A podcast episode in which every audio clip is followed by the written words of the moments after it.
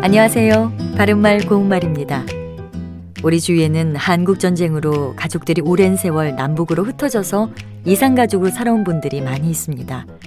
그동안 몇 차례 남과 북의 이산가족들 중 일부가 만날 수 있는 기회가 마련되기도 했지요. 이와 같은 만남을 보통 이산가족 상봉이라고 하는데 그렇다면 이런 경우에 이산가족 해후라는 표현 쓸 수 있을까요?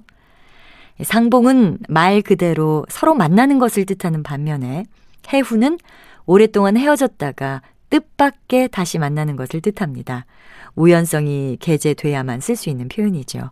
그러니까 남과 북의 이산 가족이 만날 수 있는 자리를 마련했을 때는 가족들이 서로 만날 것을 기대하고 가서 만나는 것이기 때문에 상봉이라는 표현을 쓰는 것이 가능하지만 해후라는 말을 사용하는 것은 적절하지 않다고 할 수 있겠습니다.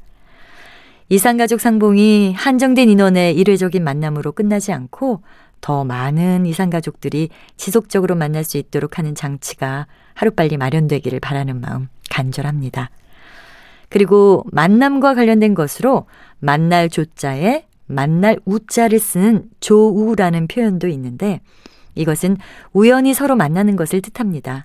앞서 말씀드린 해후와 마찬가지로 우연한 만남을 뜻하는 것입니다. 바른말 고운말 아나운서 변희영이었습니다.